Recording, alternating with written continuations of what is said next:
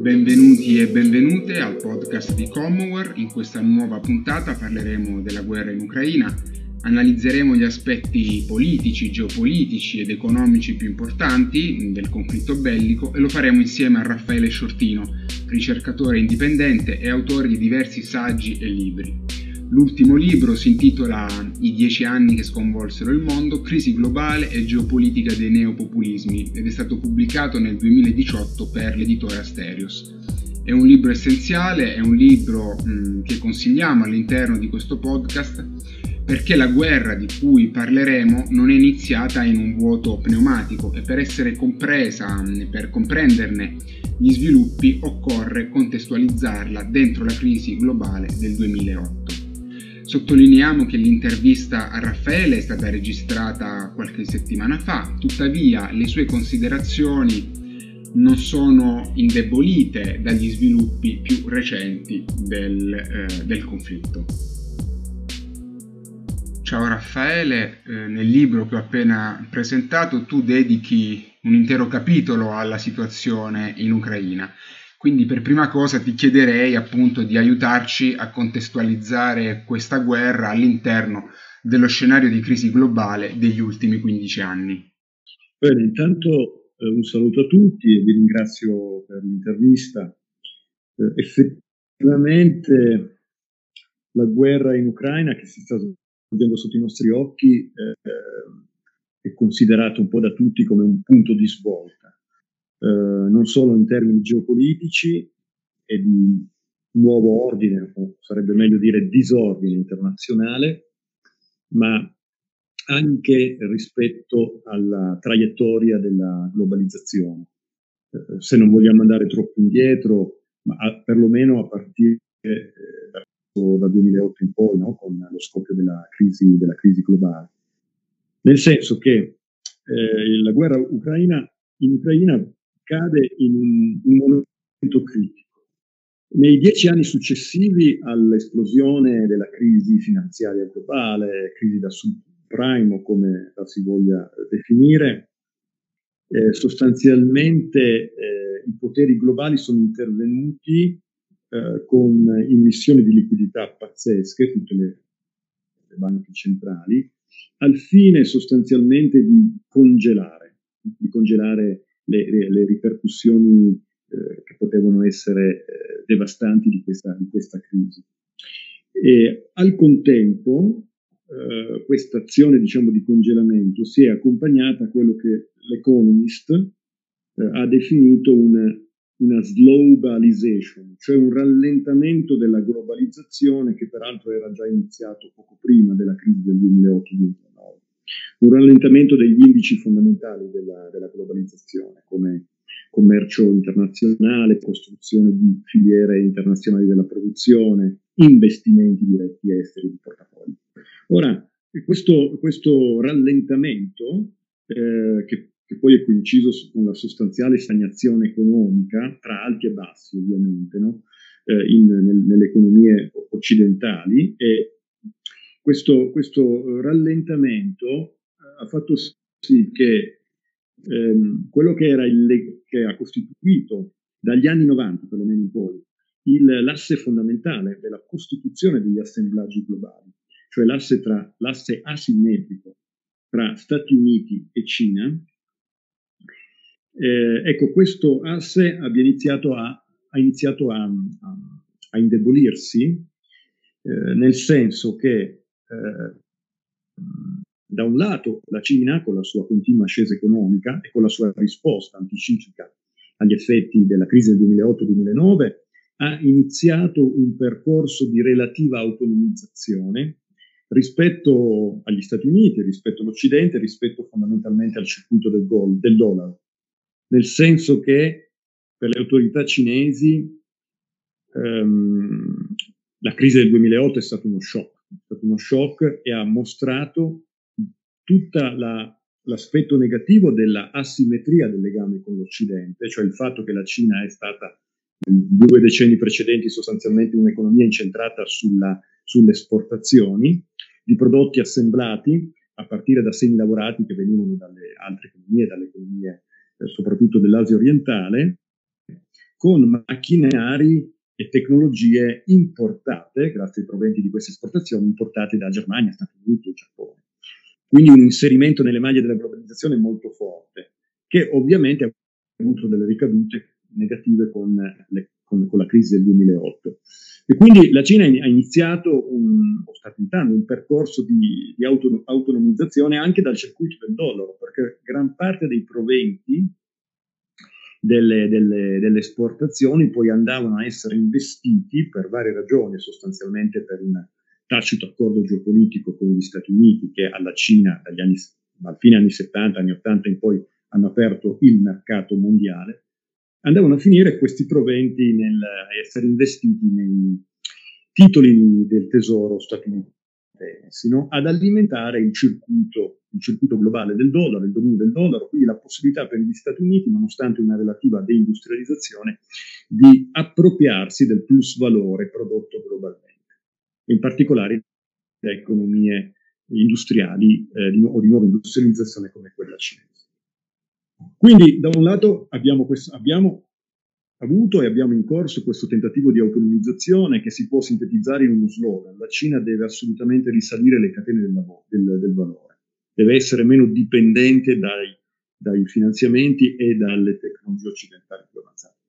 Dall'altro la, la, la reazione statunitense che abbiamo visto iniziare diciamo, in maniera eclatante con la guerra commerciale innescata dall'amministrazione Trump continuata dall'amministrazione Biden e con, con Biden quello che eh, gli analisti statunitensi chiamano il decoupling selettivo, lo sganciamento selettivo. Cioè sostanzialmente dietro la guerra commerciale di, di dazi, barriere doganali alle merci cinesi, in realtà c'è un qualcosa di più profondo, c'è una guerra, diciamo per ora tecnologica, poi può diventare guerra finanziaria, una guerra tecnologica che deve impedire Cina alla Cina l'accesso a quelle tecnologie che le permetterebbero di fare quel balzo in avanti e renderla relativamente autonoma, o meglio, non sganciarsi dal mercato globale, ma, come dire, calcar, calcarne le, la, la tribuna in maniera più da protagonista, cioè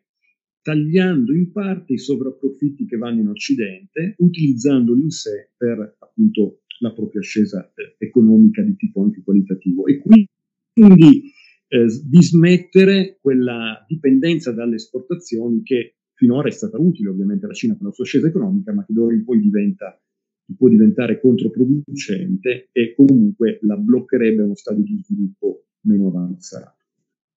Quindi abbiamo, abbiamo questo doppio gioco no, di decoupling selettivo da parte degli Stati Uniti e di risalita delle catene del, del valore da parte della Cina, il che comporta chiaramente immesso, per così dire, come strategie no? speculari in quel rallentamento della globalizzazione di cui si diceva, comporta evidentemente delle grosse criticità. Ma direi che abbiamo una contraddizione specifica che, che sta venendo fuori, che è venuta fuori e sta venendo fuori. Cioè il fatto che gli Stati Uniti sono costretti in qualche modo a tagliare fuori o comunque a ridurre i legami con quei bacini produttivi, produttivi di valore, la Cina in primis, che però al tempo stesso sono stati la fonte, no? la fonte del dominio del dollaro e la fonte dell'egemonia anche geopolitica eh, globale statunitense. E dall'altro la Cina deve, è in mezzo al quadro, perché deve eh, risalire le catene del valore, deve fare questo salto, ma rischia lo scontro con gli Stati Uniti e quindi di essere tagliata fuori da eh, parte dei mercati globali, dei mercati occidentali e quindi in qualche modo rinculare. Quindi in questo senso la globalizzazione già prima del conflitto Ucra- in Ucraina era in uno stadio piuttosto critico. Piuttosto critico. Ehm, come del resto ci dicevano tutti gli analisti, i giornalisti, il fatto che ormai il nemico numero uno per gli Stati Uniti era diventato appunto la Cina. Ora, questo stadio critico in cui la globalizzazione rallenta, la Cina cerca di autonomizzarsi senza rompere il giocattolo della globalizzazione, lo stesso specularmente prodomo su agli Stati Uniti, è chiaro che con una crisi geopolitica da, da, dalle ripercussioni globali come quella in corso, ovviamente questo corso, questo, questo, dalla, dal rallentamento della globalizzazione si può passare, non, non all'immediato, ma comunque sicuramente accelerato il corso verso una vera e propria deglobalizzazione, mm? cioè una uno, scompagin- uno scompaginamento, una destrutturazione del mercato globale, che è quello che ovviamente gli Stati Uniti non vogliono, ma comunque in qualche modo rischiano di innescare con questa loro strategia di produrre in continuazione eh, crisi geopolitiche per mantenere l'egemonia del dollaro e sull'altro versante tantomeno vogliono, vorrebbero la Cina, vorrebbe la Cina eh, per, i motivi, motivi detti. Però eh, è evidente che una crisi geopolitica come quella attuale, dalle ripercussioni sistemiche dentro una traiettoria dell'accumulazione capitalistica che nell'ultimo decennio si è fatta decisamente asfittica, può avere delle ripercussioni che al momento neanche riusciamo diciamo, a prevedere. Ma, e, e, come dire, la temperatura del sistema mondo, no? che, che, è cresciuta, ce ne eravamo in parte accorti, ma una crisi come quella ucraina ce lo, ce lo, ce lo mette di fronte in maniera, in maniera violenta, a maggior ragione perché è una crisi geopolitica che non è più una guerra più o meno limitata per procura in parti del mondo lontane dal centro, ma che riguarda direttamente un attore che seppur non è una potenza globale come la Russia, comunque ovviamente eh, ha tutta la sua rilevanza.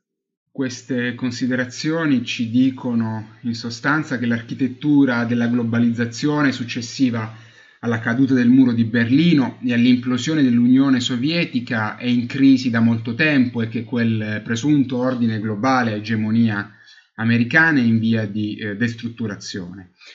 Inevitabilmente, appunto, una guerra nel cuore dell'Europa eh, non può che coinvolgere i maggiori eh, protagonisti globali. Quindi mh, mm, ti chiederei adesso di eh, illustrarci quali sono i terreni e i soggetti dello scontro, al di là della Russia e dell'Ucraina che sono direttamente coinvolte nel conflitto armato e quali sono le poste in palio di questa guerra. Sì, entrando più nello specifico del conflitto ucraino, ehm, io direi che in termini generali, senza inventare ovviamente nulla di nuovo, ci sono almeno tre terreni importanti.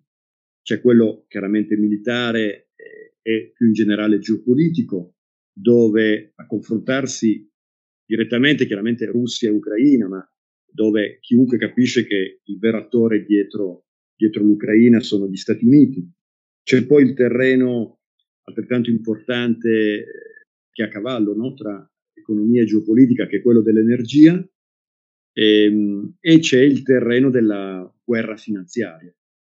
Ora, sul, sul, sul primo versante, diciamo lo scontro militare e lo scontro geopolitico, non entro ovviamente nei particolari perché questi sul campo evolvono di giorno in giorno e poi insomma eh, ci sono infinite analisi. Io eh, richiamerei solo questi, questi dati essenziali, ehm, e cioè il fatto che appunto dietro l'Ucraina c'è, di solito si dice la Nato, no? ma sostanzialmente la Nato non è una vera alleanza eh, relativamente paritaria tra Stati Uniti e, e, e gli altri appartenenti all'alleanza, no? è uno strumento della eh, geopolitica, della geoeconomia statunitense. Quindi io direi i contendenti sono Russia e Stati Uniti. Ora, per farla breve su questo punto, eh, se andiamo a riprenderci lo scritto di uno stratega importante no? eh, della, della, geopolitica statunitense, cioè Brzezinski, morto da poco, che fu un po' l'artefice, un democratico, che fu l'artefice sotto, negli ultimi anni della, dell'amministrazione Carter, a fine anni 70, quando si parlava di declino no, degli Stati Uniti e l'Unione Sovietica sembrava in un'ascesa irrefrenabile. Fu l'artefice della trappola, la cosiddetta trappola afghana, la trappola afghana tesa all'allora Unione Sovietica, che fu uno dei fattori poi dell'implosione della, della, della Russia sovietica insieme eh, a, ovviamente ai fattori interni e anche al controshock petrolifero.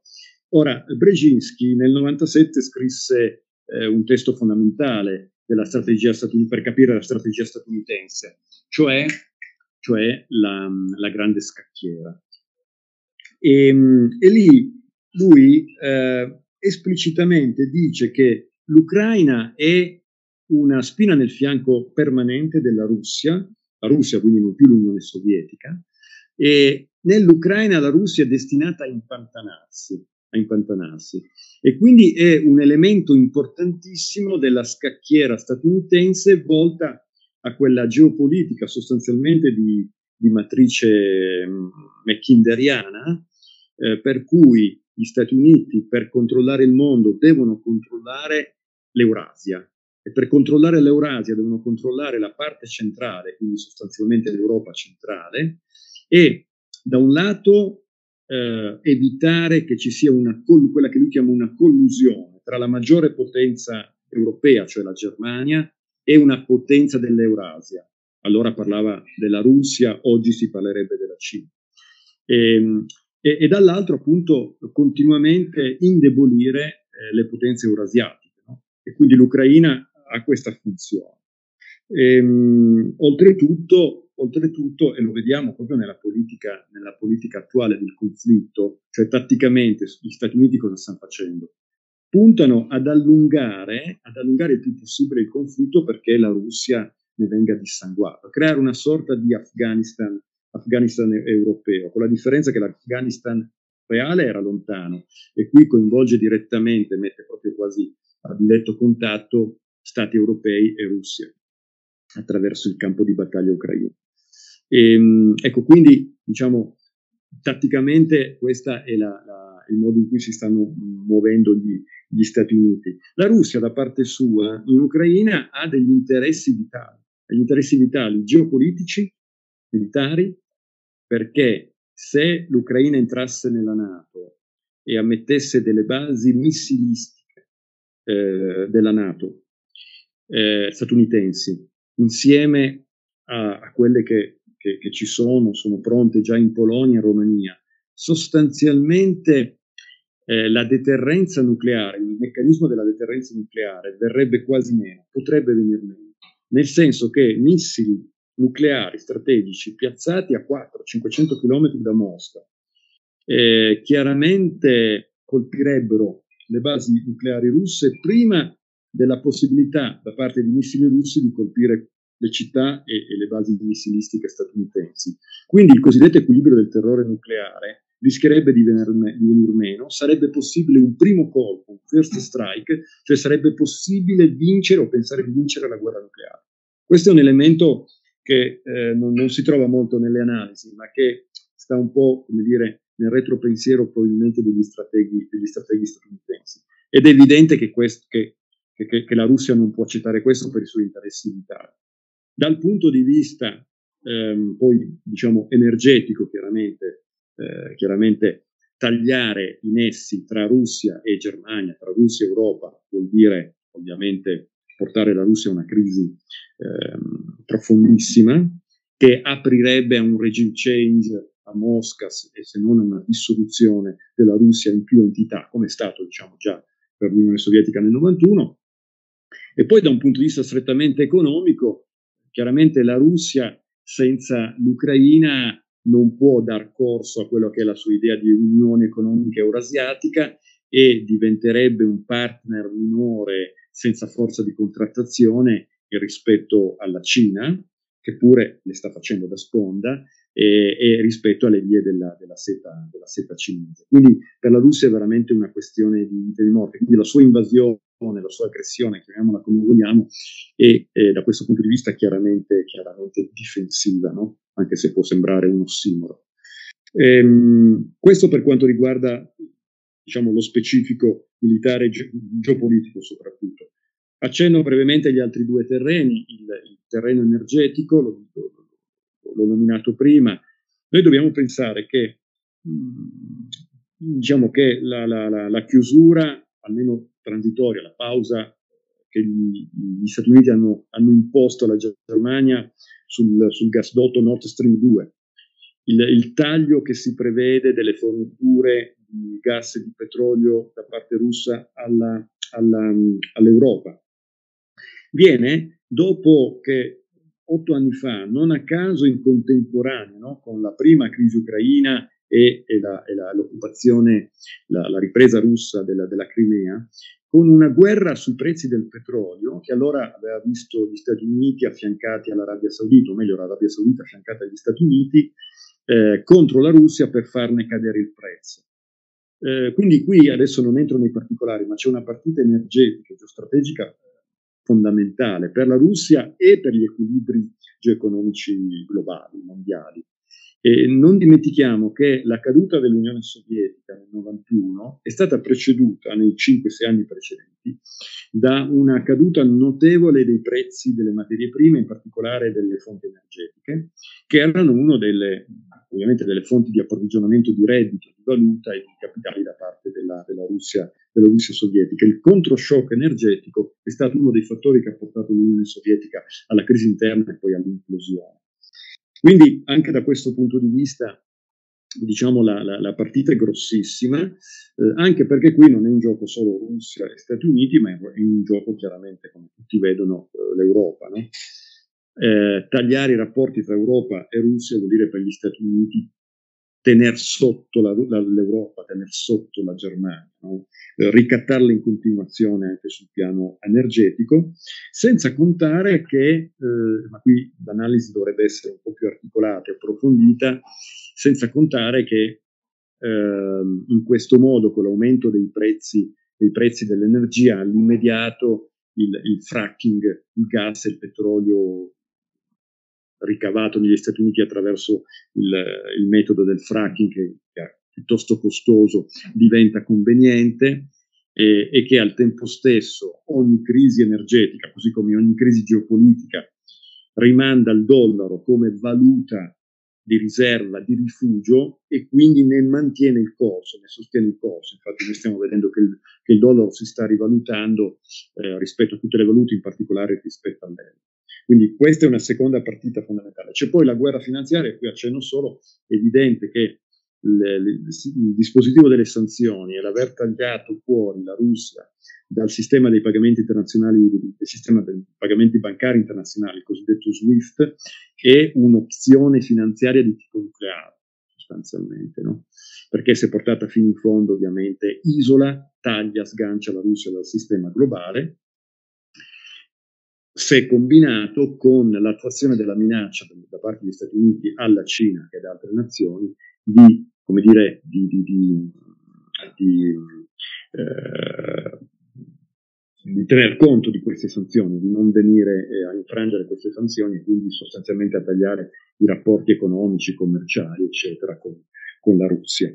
E la, dietro la guerra finanziaria dobbiamo, non dobbiamo dimenticare che c'è sempre la questione del dollaro come moneta mondiale attraverso il quale, e attraverso ovviamente basato sulla potenza anche militare, gli Stati Uniti controllano i flussi del valore globale e costringono, perché ricordiamoci che tutte le materie prime, in particolare quelle energetiche, sono trattate sui mercati globali in dollari, quindi tu devi acquistare dollari per poter scambiare. Eh, pochi anni fa ricordo che, mi sembra ancora nel 2018, l'allora eh, Presidente della Commissione europea, se non ricordo male, eh, aveva provato a dire ma come mai l'Unione Europea e Russia devono scambi- dire, scambiarsi materie prime in dollari quando sostanzialmente la, l'Unione Europea disse allora dagli Stati Uniti acquista non più del 2% delle materie prime energetiche.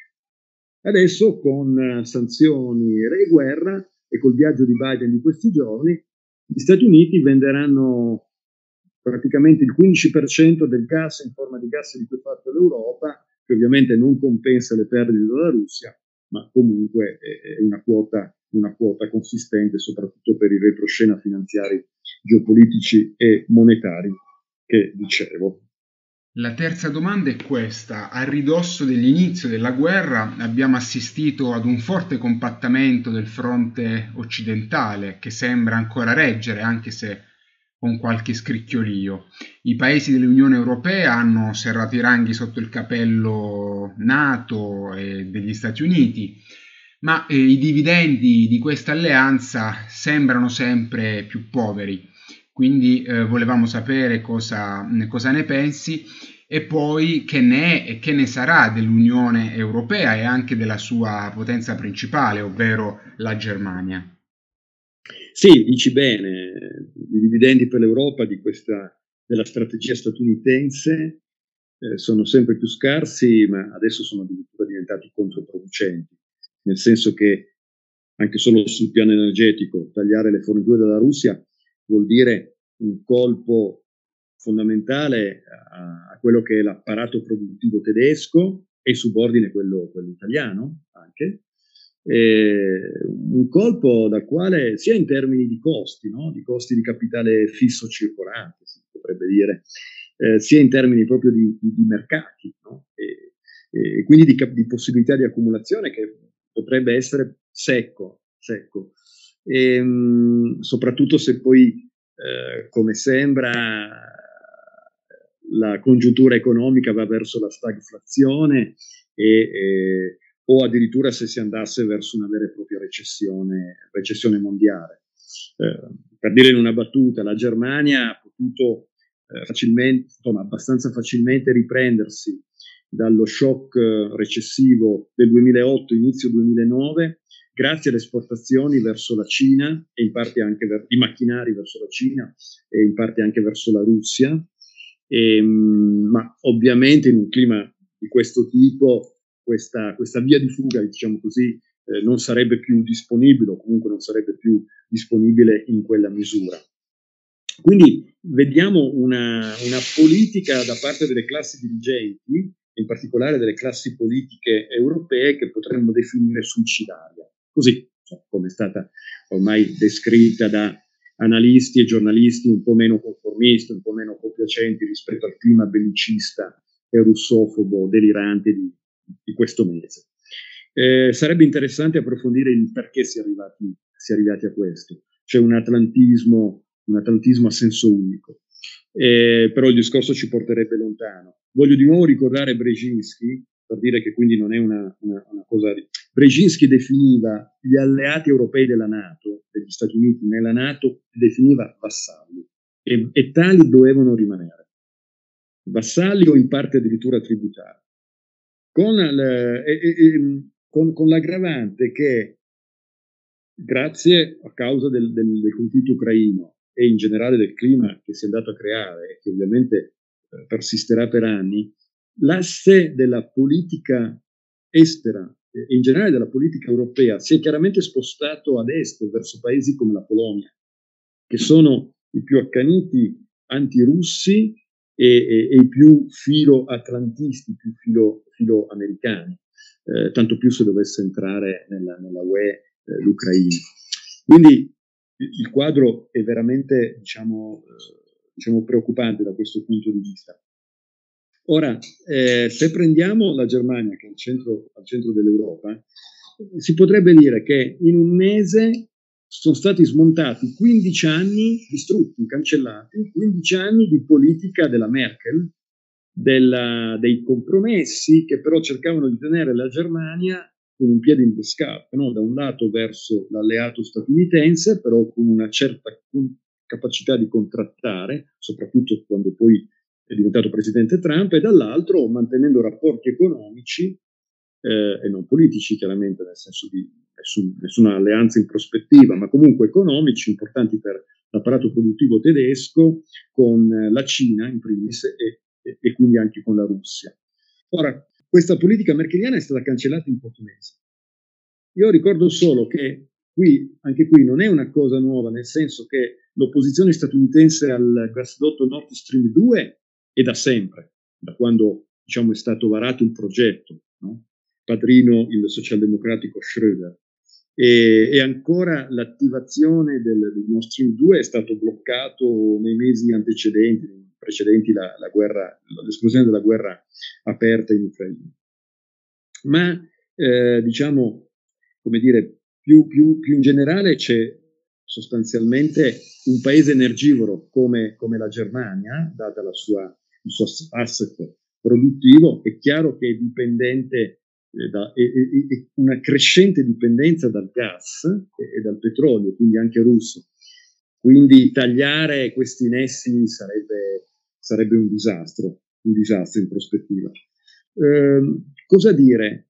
Sostanzialmente la Germania come sta reagendo? Allora, ha cercato nei primi giorni del conflitto di, di, di abbozzare un po' e, e, e sui suoi passi anche un pochino, a suo seguito un pochino anche il governo Draghi. Ma nel giro di un paio di giorni, tanto più che c'è al governo una coalizione di, di sinistra, di centrosinistra, socialdemocratici, verdi, poi con i liberali, eh, praticamente ha subito calato le braghe. E ora ha aperto un riarmo. Ora qui bisogna stare attenti perché insieme tutti i paesi dell'Unione Europea hanno una spesa militare, penso, tre volte superiore, se non, se non sbaglio, per tre volte superiore a quella della Russia. Qui però ovviamente la svolta della Germania sarebbe importante e anche qui va detto che questi 100 miliardi di riarmo eh, non è che andrebbero a favore di una politica europea autonoma, una politica estera e militare europea autonoma, il che, date le condizioni attuali, è escluso. Vanno sostanzialmente ad acquistare dispositivi d'arma statunitensi, come già si è detto per gli F-35 ad esempio, e, e vanno ulteriormente a minare quel poco di eh, politica eh, industriale sul campo delle armi unitarie europea, per esempio nel rapporto tra Germania e Francia, che, che eh, ovviamente con l'intromissione diretta e pesante degli Stati Uniti in questo campo salterebbe, già sta saltando, già ci sono stati screzzi no? Sulla decisione di Scholz di questi 100 miliardi e dell'acquisto degli F-35 statunitensi, quindi screzzi tra Francia e Germania. Quindi diciamo il, ehm, il, la frammentazione, il pressapochismo, il, il, pensare in piccolo no, degli Stati europei sta riemergendo, sta riemergendo alla grande. Qui in prospettiva c'è un pericolo reale e da un lato e dall'altro un punto di domanda. Il pericolo reale è che sostanzialmente l'Europa venga ad essere accorpata sotto le ali eh, protettive ma sempre più parassitarie, sempre più rapaci degli Stati Uniti nello scontro che si va a configurare non solo attualmente con la Russia ma soprattutto in prospettiva con la Cina.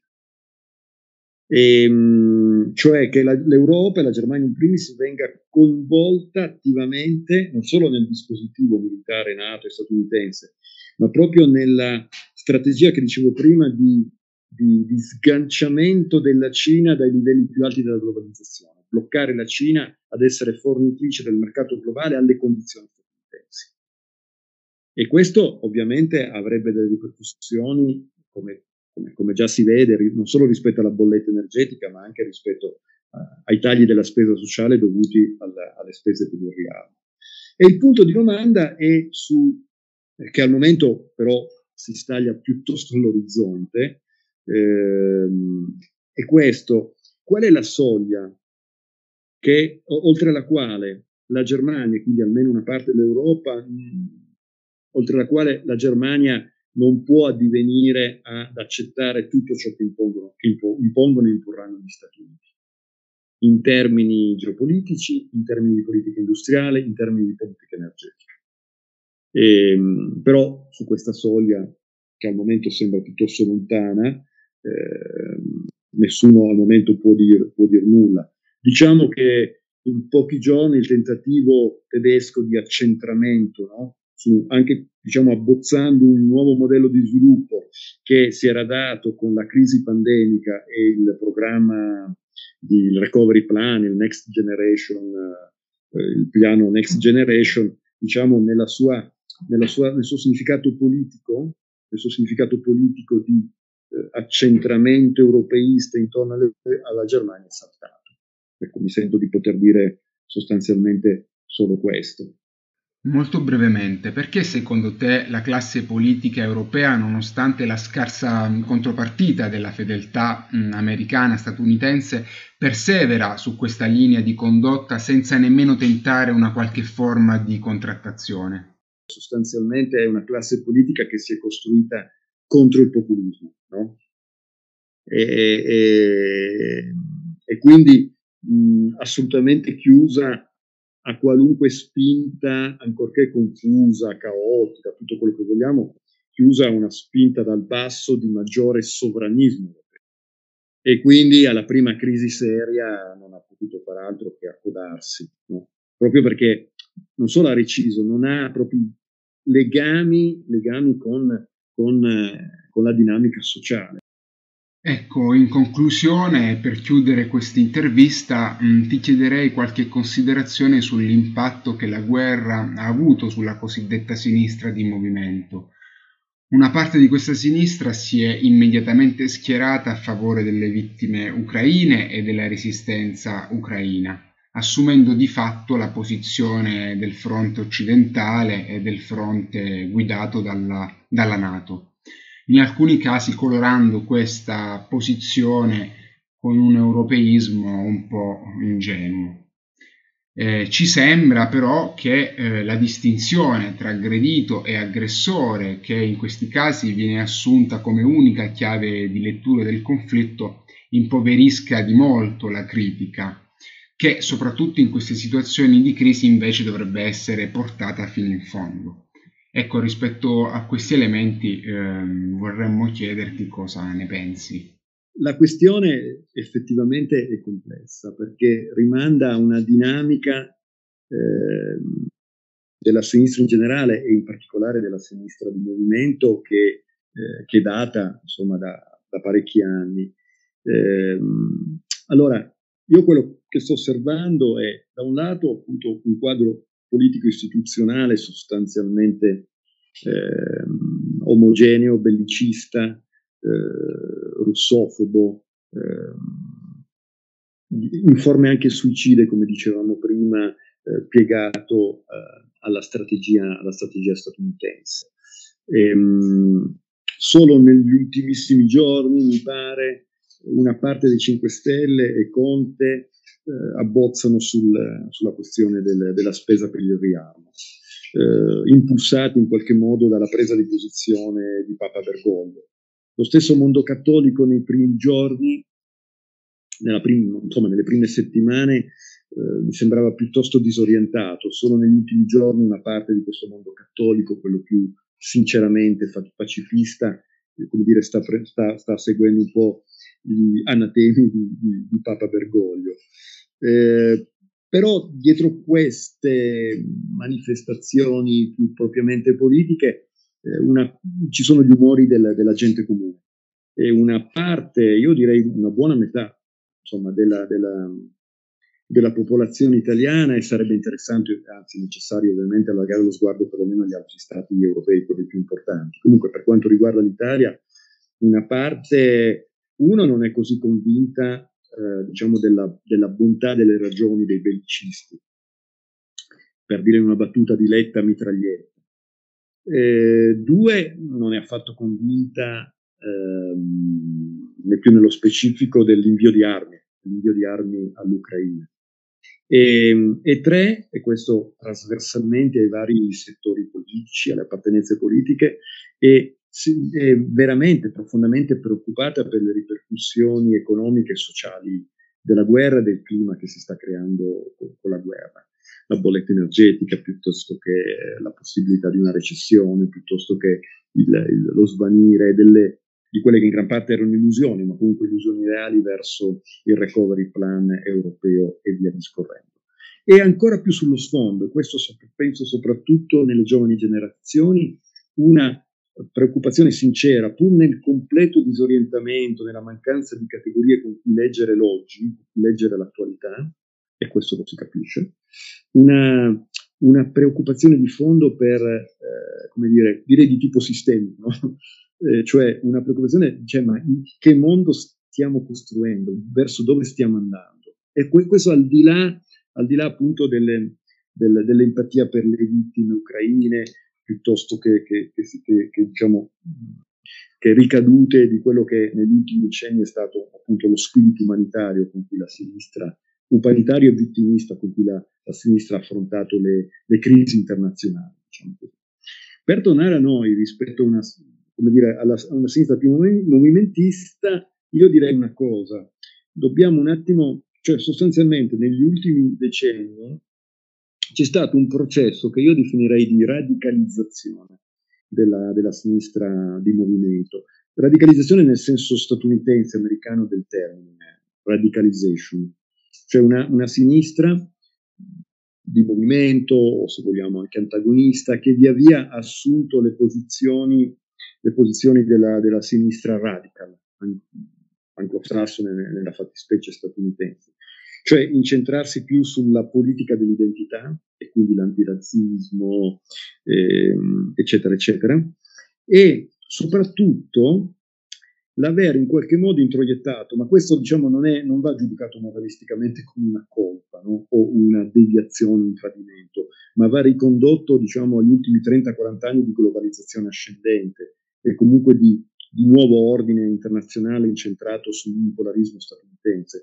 Cioè questa sinistra ha introiettato il fatto sostanzialmente che alternative sistemiche all'egemonia statunitense non ce ne sono, o non sono comunque in vista in senso immediato.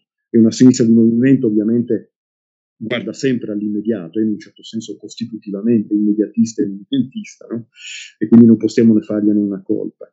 Ha interiorizzato il fatto che alternative sistemiche, anche l'altro mondo possibile del no global sostanzialmente, che cos'era? Era sostanzialmente accettare il terreno della democrazia occidentale, cioè della democrazia imperialista, e su questo creare spazi politici, battaglie d'opinione, per una ricontrattazione in termini democratici degli spazi non solo di movimento, ma in generale appunto del, del miglioramento della condizione sociale di chi sta in basso, degli ultimi, no? Il termine ultimi deboli ha sempre più preso il posto delle connotazioni sociali e di classe. La classe, le connotazioni di classe sono scomparse. Ripeto, questo non è tanto come dire, un addebito che moralisticamente possiamo fare, no? È innanzitutto l'aver introiettato una situazione oggettiva, in cui alternative in senso, in senso classista, in senso antagonista sistemico, non, non ci sono. Ora, quando, quando, quel mondo lì, il mondo in cui il no global poteva manifestare e, eh, diciamo, ricavare degli spazi, ottenere delle, delle, delle conquiste parziali, o almeno illudersi di poterle ottenere, con le crisi degli, prima la crisi finanzia, globale finanziaria, eh, poi le varie crisi geopolitiche, eh, la questione del, del, del, cosiddetto terrorismo islamico, poi la questione dei curdi e via discorrendo. Di fronte a questo è arrivata con completamente inerme, completamente disorientata, con delle categorie assolutamente incapaci di essere all'altezza della situazione. Tanto più nella misura in cui l'Occidente sotto la guida statunitense va sempre più indicando come nemici le autocrazie, le dittature, cioè la Russia, la Cina e i loro presunti accoliti e alleati. E di fronte a questo è, chiaro che poi le conseguenze sono quelle che vediamo, no? eh, che abbiamo avuto sotto gli occhi che que- quelle, sono quelle che, che dicevi, dicevi tu sostanzialmente. Quindi, innanzitutto schierarsi con le vittime e contro le autocrazie. E poi fare una critica eh, più o meno moderato, più o meno radicale dei propri governi, del proprio campo e nella migliore delle ipotesi arrivare a un né né, né con Putin né con la NATO, ripeto, nella migliore delle ipotesi, se non eh, invece appoggiare pienamente il fronte nazionalista ucraino senza capire che i due attori principali non sono Russia e Ucraina, ma Russia e Stati Uniti, Russia e Occidente, e, e quindi chiaramente lo, su, questa, su, questo terreno l'opposizione alla guerra è debolissima, debolissima, anche con le migliori intenzioni, perché ovviamente non individua nel proprio campo quello che dicevi tu, sì l'Europa, ma io direi sostanzialmente in Occidente gli Stati Uniti, e non per fare dell'antiamericanismo di, attacco, di accatto o, o per, essere, per, fare del filo putinismo, no? ma perché sostanzialmente se tu non individui negli Stati Uniti nell'ordine e del disordine internazionale statunitense e nel predominio del dollaro. L'elemento fondamentale che mantiene le cose così come stanno ed impedisce qualunque mutamento radicale o sistemico, se non individui questo elemento qui, questo nodo qui, non puoi fare un passo e non puoi fare altro che senza volerlo intrupparti dietro l'Occidente facendo appunto l'opposizione radical che una volta si diceva di estrema sinistra. Nulla di più, nulla di meno, senza attribuirlo alle intenzioni, alle cattive intenzioni dei, dei soggetti, cercando di riportarlo alla situazione oggettiva, obiettivamente confusa, e, e, e però cercando di capire quali potrebbero essere le dinamiche sociali che aprono delle faglie in questo, chiamiamolo pensiero unico no? chiamiamolo come, come vogliamo.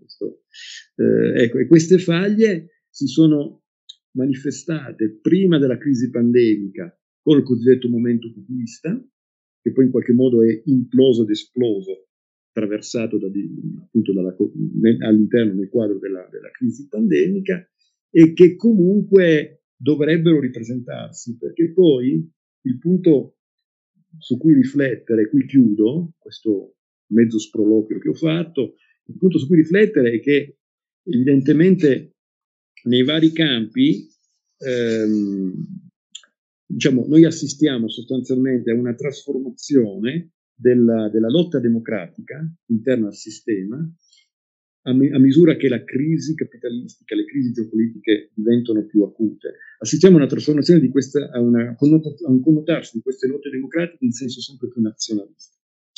E allora il, il toro da prendere per le corna, nella configurarsi in maniera differenziata dei, dei campi geopolitici e geoeconomici mondiali, cioè l'Occidente imperialista guidato dagli Stati Uniti, la Russia e soprattutto la Cina che cercano di allentare no, il cappio che gli Stati Uniti gli hanno messo al collo, e poi quella vasta area intermedia che un po' fa sponda su Cina e Russia economicamente, un po' invece è decisamente attratta, almeno diciamo nella componente sociale delle classi borghesi, dei ceti medi, in una parte anche consistente delle giovani generazioni attratta dall'Occidente. Ecco, bisogna capire in questi differenziati eh, campi geopolitici e geoeconomici che connotazione politica assume il nazionalismo che si dà, il nazionalismo, il sovranismo che si dà e si darà sempre di più.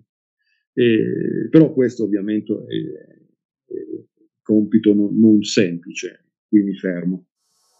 Per chiudere vorremmo lasciarvi con un nostro breve commento. E come ci ha spiegato Raffaele, questa guerra ha ragioni storiche molto profonde, si sviluppa su più terreni e ogni attore globale gioca la propria uh, partita. E quindi all'interno di questo quadro e a partire da questo assunto di base crediamo che abbia davvero poco senso eh, schierarsi con un campo piuttosto che con l'altro così come ha poco senso stabilire quale degli attori coinvolti sia sostanzialmente il più cattivo. E diremmo di più, senza sminuire la tragedia della violenza bellica sui civili, però eh, va detto che ha anche poco senso schierarsi eh, semplicemente con, con le vittime. Eh, la domanda politica che dovremmo porci è invece un'altra, dovremmo cioè chiederci quali sono le prospettive di eh, conflitto che per noi, che all'interno del nostro campo si aprono con il nuovo scenario definito dall'invasione russa eh, dell'Ucraina. L'altra domanda che dovremmo porci è come possiamo colpire il nostro nemico eh, più prossimo, questi sono i problemi, i problemi politici che dovremmo porci. Per rispondere a queste domande crediamo che dovremmo farcene eh, delle altre, e cioè per esempio... Mh, per riprendere un po' il lavoro di Raffaele, eh, bisognerebbe capire quali sono le traiettorie che la eh, composizione sociale che ha alimentato il momento populista eh, continuerà eh, a seguire. Può essere quello questo spazio aperto dalla composizione politica che ha alimentato il momento populista, uno spazio di eh, conflitto.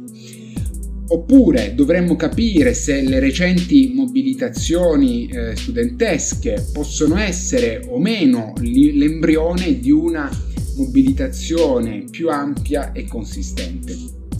Una cosa però la possiamo dire con eh, certezza e cioè che senza un ancoraggio materialista, senza delle lotte che ehm, affrontino il tema delle condizioni di vita, difficilmente l'opposizione alla guerra potrà eh, aspirare ad una generalizzazione. Con questo commento chiudiamo questa puntata e vi aspettiamo al prossimo episodio del podcast di Commonwealth.